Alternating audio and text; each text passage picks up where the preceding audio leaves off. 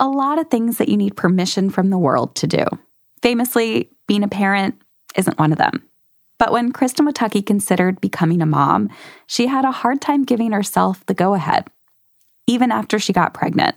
That was a time when I felt like I w- it wasn't fully okay for me to be a parent. It wasn't that Kristen doubted herself so much, it was more the chorus of voices around her. I just had this like feeling of skepticism from the nurses and, and social working people in the hospital. And I sort of had the feeling that, well, you know, there, there are so many people who fit whatever the profile of normal is who turn out to be very, you know, either abusive or neglecting parents and and don't get you know, don't sort of get flagged as as being such and you know, I really wanted this baby and was planning to take care of him and you know, to be met with some skepticism was really hard. Kristen has been blind since she was born, and her husband James is also blind. And as her belly grew, Kristen could feel that people were treating her pregnancy differently. A lot of pregnant people would complain that, you know, strangers would come up to them and like touch their stomach or whatever and congratulate them when they just wanted to like go to the store or go work out. And I never really had that experience. Strangers wouldn't talk to me about it. So I kind of started wanting people to talk to me about it. And I remember on the train platform, I was very pregnant one day and I was so excited when somebody was like, oh, you're pregnant, congratulations. And I, I was just amazed that a stranger, you know, would validate that. The everyday interactions that pregnant ladies endure. Comments like, ooh, getting big, Got your name picked out? Better get used to not sleeping. Those are annoying, but they're also kind of like the Department of New Humans putting stamps all over your mom passport. You have our blessing. Good luck with what's next. But the little endorsement Kristen was getting came with a kind of question mark. Like, how is she going to do this if she's blind? You know, people with disabilities are not being parents on television or in movies. So, you know, that's not sort of what people think of when they think of a parent. This is The Longest Shortest Time. I'm Andrea Silenzi. Today on the show, Kristen faces down these questions, you know, that every parent struggles with. Like, can I give this kid what they need? Do they like me? Am I cut out for this? But the way she found her answers inside the experience of being blind, it caught her by surprise and made her think about sightedness and the lack of it in a way she never had before.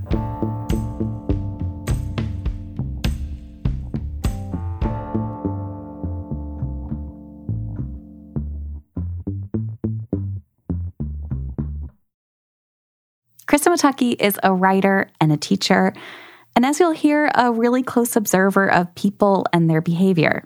As a kid, Kristen knew she wanted to be a mom someday, but she never got some of the traditional practice. I didn't really have the feeling when I was a teenager that people would really want me to babysit for their kids because it was like finding, you know, when you go into someone's house, you have to learn where everything is. And if you can't see where everything is and you're trying to find something like that you need really quickly, you know, how that would go. And then people would sort of worry about whether you can like listen to their children or or keep track of what they're doing. So I never really had the babysitting experiences when I was a teenager, and that may have actually fueled my wanting to be a mother even more. Because I was like, well, if I'm a mom, then I know where everything is, and I can, you know, keep track of my kids and all that. And um, and I was. Kristen stops because now her cell phone's reading off an incoming message. Um, that's of course, the school with an automatic robocall. Um, but they always come at the worst time. She's now got two awesome boys. They can both see. And for most of my visit, they kept trying to slip me a National Geographic magazine. You know, in case I need something good to read during my interview with their mom. The selection made sense because both boys love animals. Actually, most of what I could get them to talk with me about on the record were things like what cats say. This is Noor, who has a toddler bod, curly blonde hair. He's two, or two. in toddler speak. I really got Noor to open up with me when he told me what cows say. Kristen's older son is less into barnyard animals and more into the ones you find in the wild. what's your favorite animal right now? Bird. Langston's a skinny seven year old with dark hair. Because they can fly. Would you love to fly someday? Yeah. For these guys, I was a weird presence in their house. When I first got there, Nora was clinging to my leg. Nora thinks we've known each other for a very long time. Yeah. This is a very loving hug of my leg right now. But Langston lay face down on the living room floor, like maybe you could camouflage there. Then he was leaping from couch to love seat. I think I think it's Spider Man. is that what he's doing? The crawling and the leaping? What kind of animal are you? A cheetah? A frog? He was totally a frog. Then Langston turned into a panther and crawled away. So before Chris and I go off and girl talk, you gotta meet her husband. My name is James, uh, Kristen's husband, and basically I um, stay at home and watch the little guys. Kristen and James first met at the office, back when they were both working for an educational service for students with disabilities. I was in member services uh, doing phone calls. And Kristen, you- you started out in sales, right? Yeah. Yeah. And, uh, I mean, James and I um, met at work. We were across the wall from each other at one- at one point, so Yeah. um, in these cubicles. I was facing this way, and then she, and she was actually facing me, but there was a wall in between us. It was very symbolic, right? Yeah, that big yeah. wall of like all of the societal like reasons we shouldn't be together, and uh, a lot of flags went up when we met because you know age difference and race difference and just a lot of different things. But actually that wall did keep us allow us to do our work and not Yeah, like be in love all the time. But At first, those differences felt huge. James is black, Kristen's white. There's a 33 year age gap between them. James has two daughters, older than Kristen. But then James trained her on some software, and she'd sit in her cubicle with the wall between them that neither of them could see. And she started wondering about him. She knew he'd lost his vision as an adult in his 30s. What was that like? What's his life like outside of work? Back then, Kristen was writing a novel, and she realized the older, charming man in it was based on James. She was writing in his voice, so she asked if she could interview him. I asked him to, to come over, and we um, I, I recorded him. I interviewed him and asked him all kinds of questions, and he didn't leave. So There's this Joni Mitchell song called Michael from Mountains, and Kristen used to think of James when she listened to the chorus, which goes, Someday I will know you very well.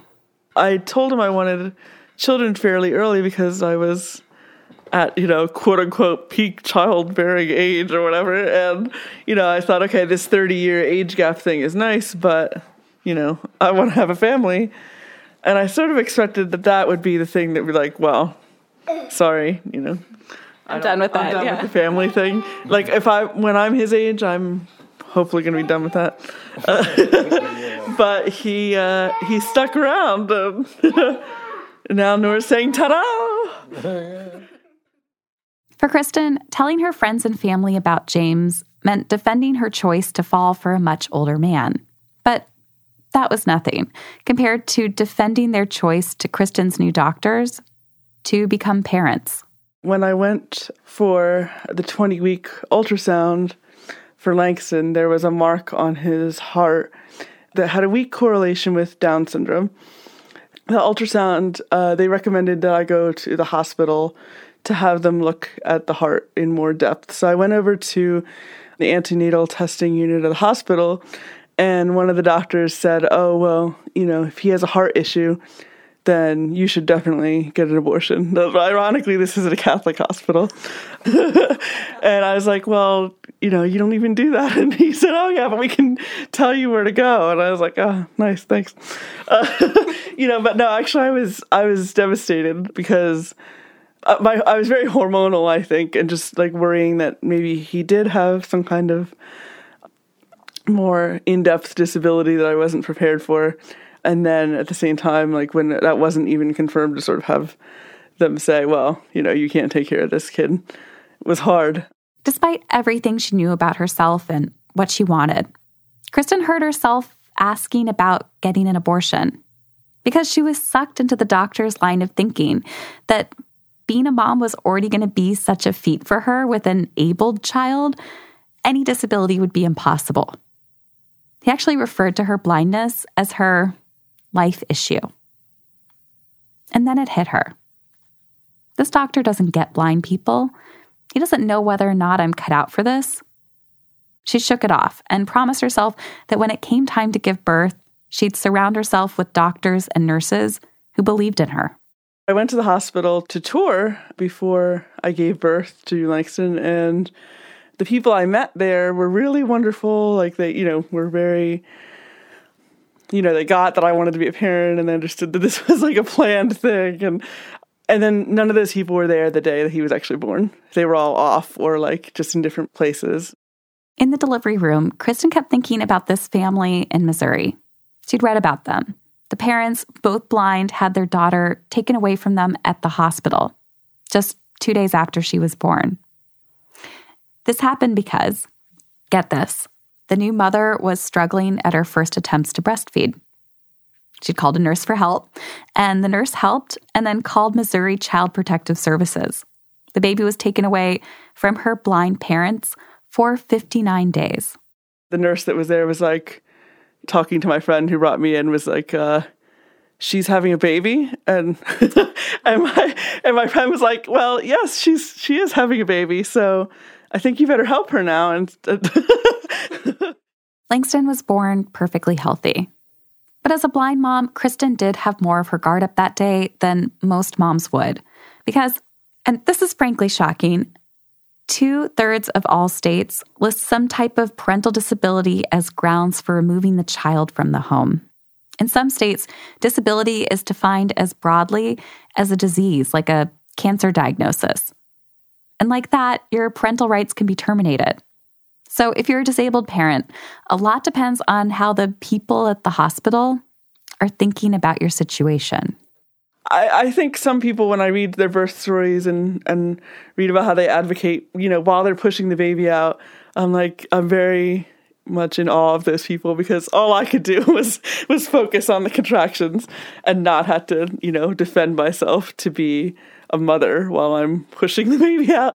This is part of why, for her next kid, Nor, Kristen went with a home birth. And it was so nice. I mean, because they knew me and I knew them and you know, they were the ones that had seen me every month and then every couple weeks at the, pre, you know, prenatal checkups, and then here they were at delivery.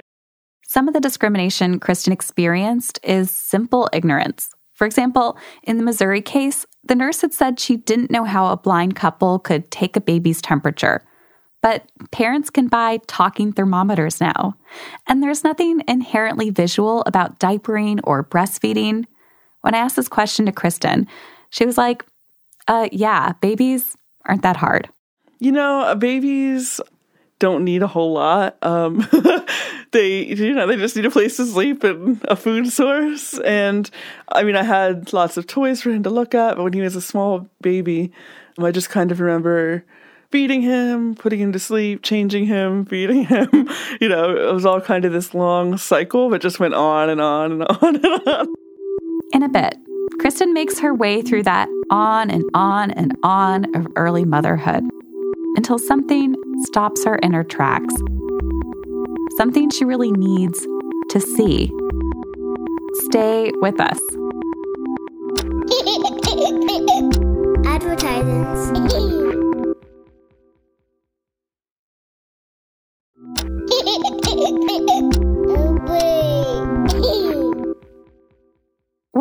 And while we were away, Kristen's toddler Nor told me this great knock knock joke. Nina. Who's there? Nina. Nina's the cat who lives next door. Nina who? A dog. The cat. Yeah, Nina the cat. Get it? Her name's Nina, and she's a cat. it's a great joke if you're a two year old. But before Kristen was raising two animal obsessed kiddos, when it was just her and baby Langston. Things were pretty quiet around here. I think being a new mother was more um, isolating than I realized. I mean, James was home with me for about the first six weeks or so, and that was nice, but then he went back to work. So then it just felt like this long cycle of taking care of him and uh, maybe trying to fit in a shower real quick sometimes if I remembered, um, or eating or something like that. Kristen had some help. Her mom came for the first few days. She cooked Kristen's favorite childhood meals grilled cheese, canned tomato soup, homemade meatloaf. She helped clear through the towers of baby gifts. Kristen's mom even woke up with her to help keep Langston's hand still during feedings. And then she left. You know, I, I've seen articles where um, people talk about, you know, what to do with those pesky visitors that show up. And I didn't have any pesky visitors that showed up. Kristen couldn't figure it out. Where were the people? Where were the casseroles and the unsolicited advice? And then she understood the problem Facebook. People would, would post photos, including my relatives would, you know, give me photos to post and I would post them. But I think people got the idea that, oh, you could, you know, leave the mother alone to get things adjusted. And oh, and we can see the baby anyway from the computer screen or the phone. So um, we don't really need to come over. Kristen would sit at her computer, listening to comments like, You look beautiful. This is a wonderful picture. And she'd reply, Can't wait for you all to meet him. The only cheery visitor Kristen could rely on were her weekly emails from BabyCenter, tracking her baby's development. She'd sit with Langston and tell him the good news about his progress. You're digging black and white patterns these days. Oh, your neck muscles are getting stronger. And then they'd go back to the endless cycle of feeding and diaper changing. So and so liked your photo on Facebook. Feeding and diaper changing. On and on and on. I didn't know other mothers of kids his age. And I didn't really know how important that was until it, you know, wasn't there. Because I, I don't really think of myself as somebody who needs to be in a group of people of a certain age or a certain type of person. So I didn't really think of, you know, reaching out to other mothers. And then all of a sudden I was one. And it's like, I don't know if any of this is normal, you know, any of this feeling. Uh, you know, isolated and like I didn't even get dressed today. Like, what's that all about? And then when Langston was five weeks old, she listened to the most perky baby center email of all about a milestone that'll make your heart melt, even if you've had the worst night yet. This special milestone happens to all babies at the same time in every culture around the world. One of the emails said, Well, you know, all of this hard work you've been putting in will be rewarded when your baby first smiles. And and I was so sad because I thought I'm not going to see him smile. Like he's not going to talk for years, and I'm just like this milking machine that is just taking care of this person. That smile update hit her out of the blue. Kristen's never thought about smiles this way. She's never seen one. But apparently, a smile is the key to everything. Well, the email about the smile meant that you know after this hard work that you've put in and the, the, sleep deprivation you've experienced that you're going to connect with your baby i think the smile meant connection like okay your baby is finally going to connect to you and i thought well my baby's never going to connect to me so why am i even doing this suddenly kristen understands she can't give langston what he needs he might be smiling at her all the time but she doesn't see it, doesn't smile back, doesn't reward his gift to her. And now, Kristen, this new mom, this anxious mom, all she's thinking about is what the smile means. I guess I wasn't sure if he loved me. You know, I wasn't sure if he understood that I loved him, you know, or like, you know, I'm not I'm not sure that any babies understand that, but I wasn't sure if he felt any connection so then how do how do any mothers know that their babies love them back? I don't know. I guess you know I, I put a lot of value into that smile I wasn't going to see. Like That was their way. That was the way that the email said that mothers would hear from their babies, which is what they would see from their babies. And and that was something I hadn't really thought about when I thought about wanting kids and and being a parent. I thought about like playing with them when they're two and like watching or like you know piano recitals when they're like six or seven and then like you know trying to have deep discussions with them when they're teenagers but you don't really think i didn't really think about when um you know that baby stage and what what we would do to connect as when he was a baby Had you ever cared as much about sight before you had this little kid? No, no, I never did. I mean, I was born blind, so and people have asked me, you know, do you ever want to see? And I really haven't because I and I feel like if someone gave me sight, I'd be spending an awful lot of time adjusting to learning what things look like. But I don't really care what Langston looks like because I know him, you know, as a person and Uh, and even when he was a baby, I didn't really think like, oh, I wish I could see his hair or his eyes or anything like that because I don't really think of any people that way. But it was just, it was just the smile, the literally that like bonding moment that I really wanted. Don't worry, friends. Kristen gets what she wants and more. And somehow the Perky BabyCenter email still gets to be right. Don't go away. Advertisements.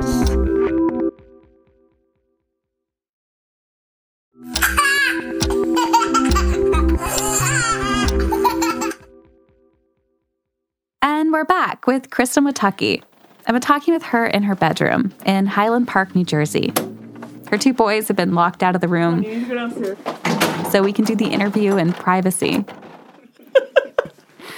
Uh oh, there's little fingers coming through the bottom of the door. It's evening now, and the sun is setting outside, but we don't have lights on in the bedroom. I'm not about to stop the conversation to get up and turn on the lights. The darkness gives me a glimpse into what it's like to connect with the person without seeing what they look like. For Kristen, that happened with her son Langston, the first time he smiled, or the first time she knew he did. It was Valentine's Day, which is very appropriate. Um, he was about two and a half months old, and you know we were just sort of in the, one of these like uh, feed and change cycles, uh, which was like the whole day, and I started to sing him a song. She recorded it with this digital audio recorder she keeps on her nightstand. Daisy, Daisy, give me your answer. Daisy. Uh, I was singing Daisy, Daisy, and Why that song? I don't know. It was a song that I remembered from my childhood. Um, my mom had sung it, and she had heard it from her mother, and he started to sing too. The carrot, but you'll look sweet upon a seat of a bicycle pit for two. He made these little baby noises that were pretty much ah, you know, but but they were somewhat musical, and it was almost like he was trying to to sing with me. You can sing it. Are you singing? And he kept just like making noises to me. That's a good singing.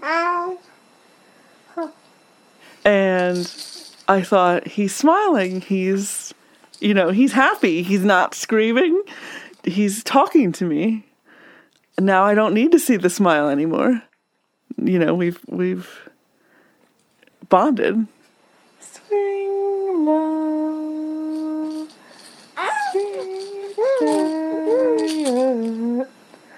coming for carry me. And then after that, I started singing "Swing Low, Sweet Chariot."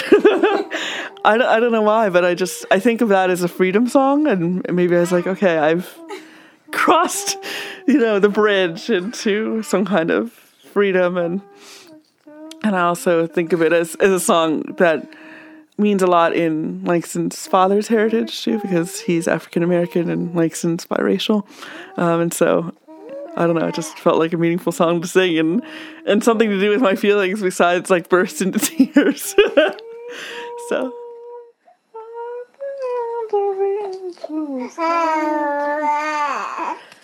You, you sing better than me. You can do this. Coming for to the kind home. Proud mom. She posted this to Facebook. And, and this was the first snapshot that I had taken myself. That um, it wasn't a photo that someone else had ca- captured of us together. It was me taking the recording and me like connecting with Langston. so it was it was a very powerful moment in a lot of ways for me. Yeah. Did you continue to use that trick with the audio recorder with him as he grew older? Yeah, I recorded a lot of audio over the next couple of years. She recorded Langston crying for more milk. Langston, we got that. and belly laughing in the bathtub.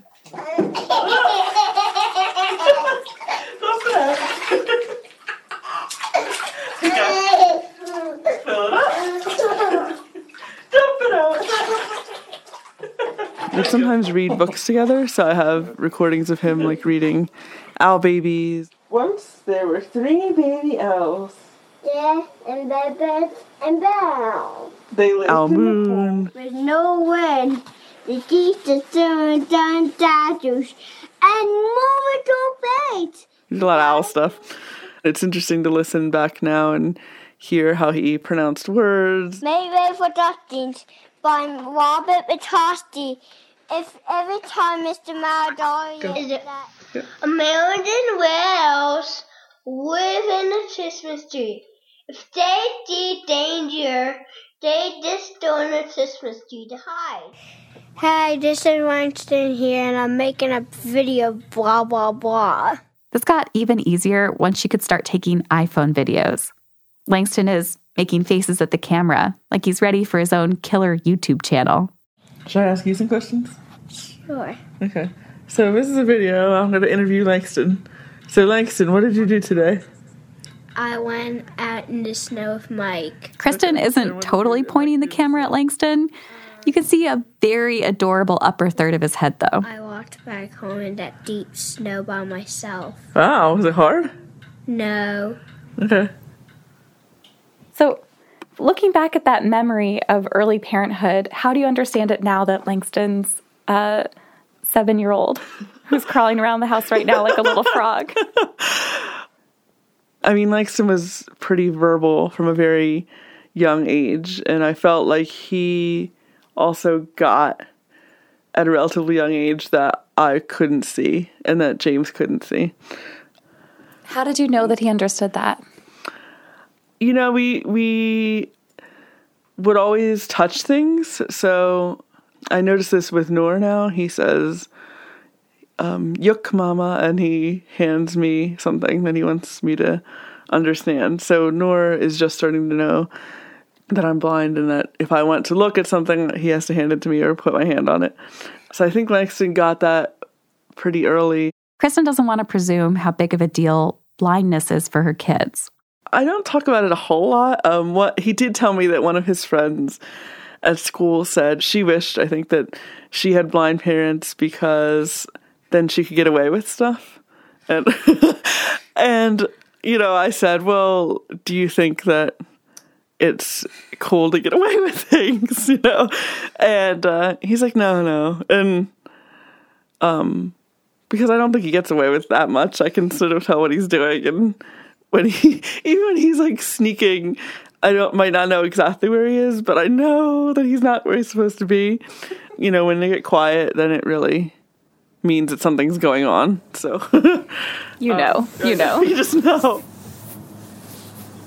A few weeks ago, Kristen was out walking with Langston. They were talking about what to do in a sandstorm at the time, like you do. In the desert? Yeah. They decided that the best solution is probably goggles, especially if your blind mom can help as your guide when you can't see. And then Kristen asked, Do you think there's anything special about being in our family that's different from maybe your friends? I don't know. Or is it like, well, you have parents just like everybody else? Langston thinks for a while and then says, Well, you get hugs and kisses, and that's not really what happens at school with friends. Yeah. That's the nice part about having a family, right? These two. They have a bond, the kind that would get you through anything sandstorms, panther traps, even new motherhood.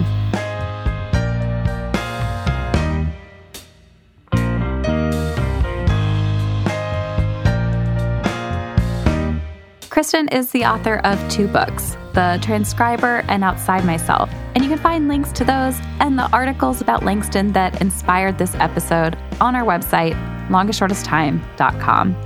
And while you're there, we want to hear from you. What misconceptions do people have about you and your family? Tell us in the comments for this episode. That's episode number 163. This episode was produced by me, Andrea Silenzi, with Jackie Sajico and Kristen Clark. Our show's creator and executive producer is Hillary Frank. We were edited today by Peter Clowney. Our engineers are Pete Karam and Jared O'Connell. Our music was performed by hotmoms.gov. And we get editorial support from Antonia Akatunde, Anne Marie Baldonado, Rekha Murthy, and Julia Wang. Next time on The Longest Shortest Time, Al Letson is a dad. I am like a dad times four. Like I'm like dad, dad, dad, dad. And one of the ways he's a dad is to a son who's white. He loves to surprise people with the fact that his his dad is black. He, you know, he doesn't tell his friends, and I'll go pick them up somewhere, and I haven't met them before, and they'll pull up and they'll be like, "Hey, it's my dad," and they'll just look at him like, "What?" and look at me like, "Who?"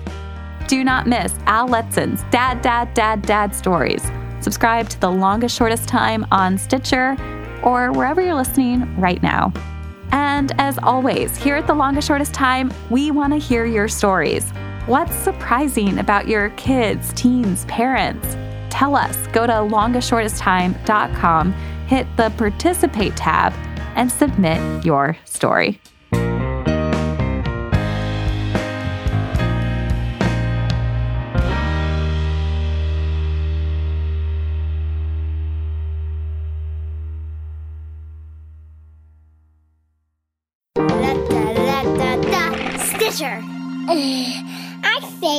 Okay. Da